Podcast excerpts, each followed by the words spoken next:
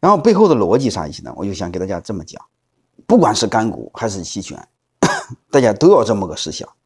重新给大家放一下，存量是老板的，这个不能分，这个你只能花钱买，你不花钱不能硬分，你这个硬分就是大土豪分田地，叫没良心，啊，太流氓。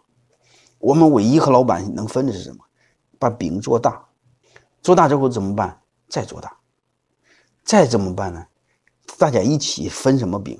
分做大了这部分饼，这就叫分增量。分增量你会发现怎么分，大家都是胜利者，大家都认为赚了便宜。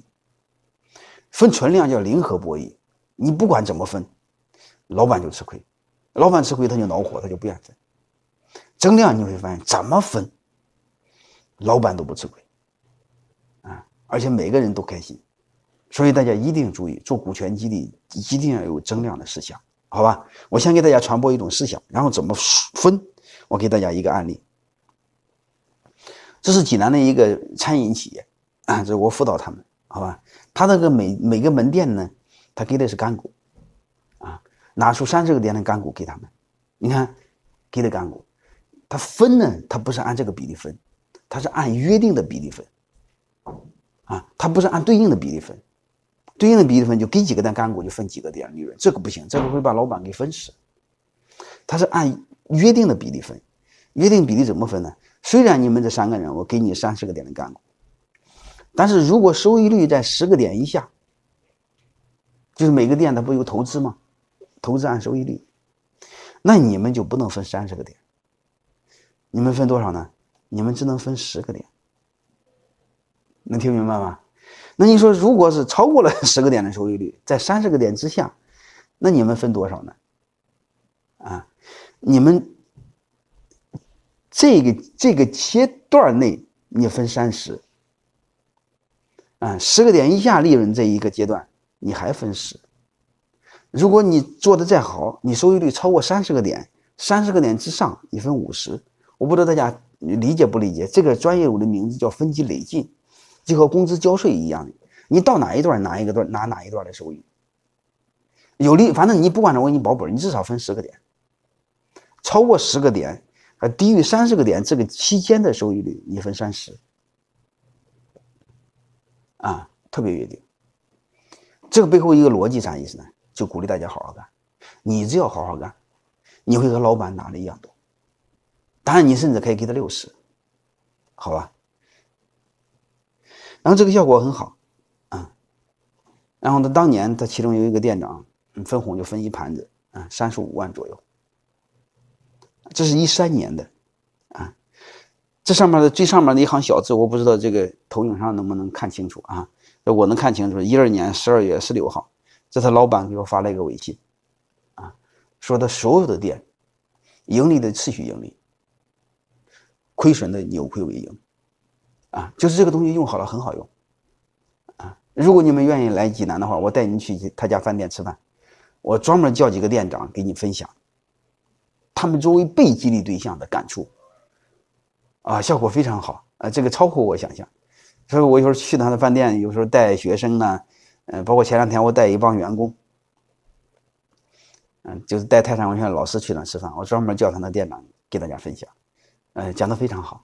啊，就是这样，他收益非常大。他说四十多了，当店长本来的本来就这辈子认为差不多了，啊，结果自己说焕发了第二春，啊，把头发给专门给弄吧弄吧。所以刚才我不知道讲那些大家能不能搞明白？啊，如果不明白的话，我再用这个 简单的语言给大家说一下，好吧？第一个，你可以参照顶好这个模型分，最简单的啥意思呢？你不管 给他多少个点的利润。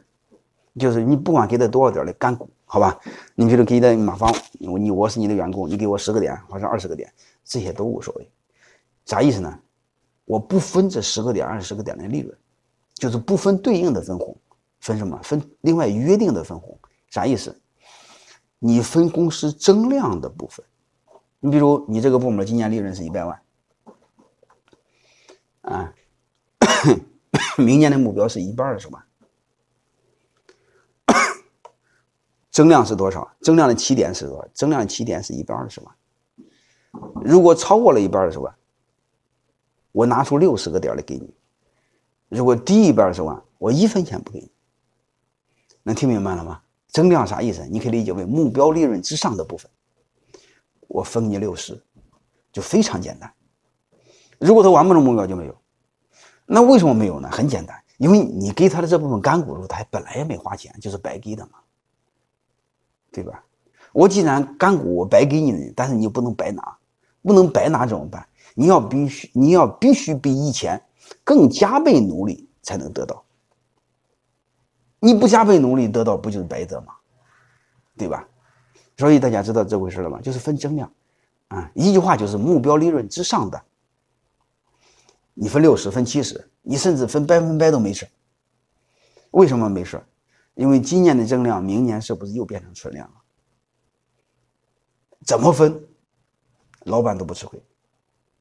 而且人他就会人性上一个分析，他只要认为他拿了大头。他认为他就在给自己干，我不知道大家能理解的意思没有？就是让他拿目标利润，嗯，就是目标利润之上的大头，让他给自己干，好吧？